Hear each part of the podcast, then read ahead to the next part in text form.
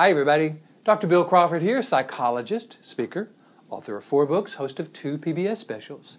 Here today to talk about a subject that I call knowing when to stop.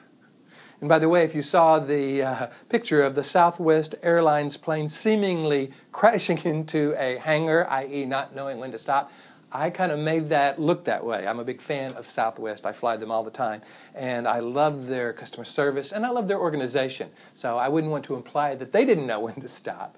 I think, however, we sometimes don't know when to stop. For instance, when we're eating, sometimes we just eat until we can't eat anymore. We're not sure when to stop. When we are tired, we push through that and work and work and work and work, not really knowing when to stop. When we're talking to someone and we're wanting to create an agreement, sometimes we just talk and talk and talk and talk, not knowing when to stop. And I think if we could pay attention to that signal, in so many ways, we could create the life we want. We could be more successful in creating the life we want. You see, I think our body will give us some wonderful signals around eating and rest. When we are tired, that's our body giving us a signal that it's time to stop, it's time to rest. When we are no longer hungry, that's our bodies giving us a signal that we want to stop eating.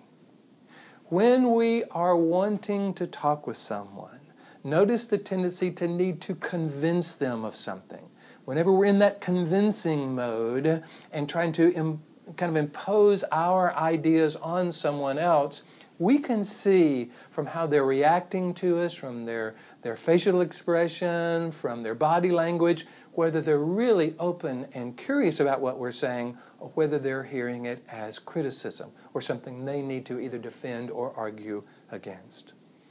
I'm going to suggest we just pay more attention to those signals of asking ourselves, is this a good time to stop? Would I recommend this time to someone I love? If I saw someone I loved in the exact same situation, would I help them stop at this particular perspective? And of course, for those of you who follow my life from the top of the mind perspective, you know that really stopping is not so much the issue, it's really about starting. So when we stop talking, we start listening. When we stop doing, we start resting. When we stop eating, we start allowing our body to digest the food in a comfortable way.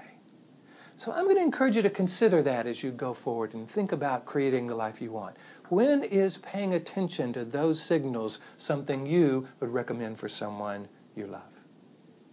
Hope you found this valuable. For those of you who would like to learn more about my philosophy of life from the top of the mind, you can go to my website, billcrawfordphd.com. Here you can hit the subscribe button, and each week I will send you one of my favorite quotes, along with two or three paragraphs about how to apply that quote to our lives, along with a free video.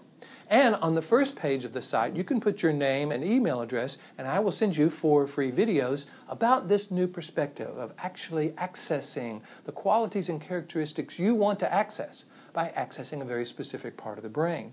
And avoiding that stress and frustration and resentment and anger and depression that sometimes gets in the way of us bringing our best to life by avoiding a very specific part of the brain.